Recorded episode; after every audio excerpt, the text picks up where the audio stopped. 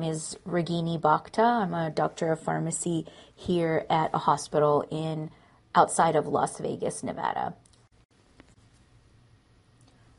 For the case scenario of a patient, a 72 year old patient who was admitted to the hospital for after a hip fracture, who underwent um, hip fracture surgery. It looks like this patient's past medical history is only remarkable for Parkinson's disease. The question kind of comes up maybe what is the best VTE prophylaxis in a patient who has hip fracture surgery and no drug interactions or contraindications to receiving a medication for VTE prophylaxis. Um, so, just kind of a quick overview of the literature related to hip fracture surgery. In 2008, the International Chest Guidelines, they were um, pretty strong recommendations in that set of guidelines that we should use an anticoagulant like enoxaparin, which is a low molecular weight heparin, to prevent a VTE in a patient who underwent hip fracture surgery. Then, those same guidelines, um, which are the ACCP chest guidelines, then they, in 2012, they kind of added aspirin into the mix. Um, but there was, if you read the details of that recommendation, there was some contention uh, on the board for making that recommendation. So there are another set of guidelines from the Scottish Intercollegiate Guidelines Network, uh, and they had an update in two, after 2012, closer to 2016. And they actually said, uh, based on a meta analysis looking at aspirin, that maybe aspirin is not the best can- pharmacological VTE prophylaxis in orthopedic patients. The evidence is really kind of limited and it's mixed with people who were treated with an anticoagulant and then aspirin was used for an extended period of time after that.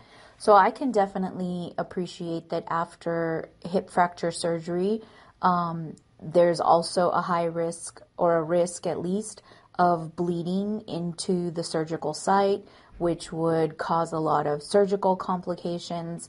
Um, but at the same, on the other side of that equation, orthopedic patients do have a higher risk of VTE due to the vascular damage of the procedure, the fracture itself, which is like a trauma that occurred. Uh, so it's kind of a fine balance between bleeding and anticoagulation.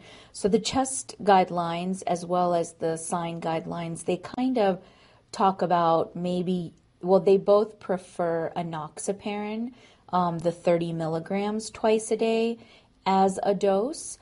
Uh, but if you look at some of the, so that was, I would say, in 2012, and then again in uh, 2016, that's kind of what the guidelines said. The ACCP chest guidelines as well as the sign guidelines. Now, a couple of studies, if you um, have heard about the record trials, it's record one, two, three, and four. So those studies uh, were set up to compare enoxaparin to rivaroxaban. And all four of those studies were set up to be non inferiority trials. So, really, to compare whether or not rivaroxaban is not inferior to enoxaparin. And rivaroxaban did prove to be not inferior to enoxaparin. So, that basically means the same as and here at my hospital in Las Vegas, Nevada, we have found that that is kind of a happy medium because there was in those record trials, rivaroxaban did have less bleeding than enoxaparin, but was still equal in preventing uh, venous thromboembolisms in patients who had ortho, it was general orthopedic surgery, uh, hip replacement, knee replacement, and hip fracture surgery.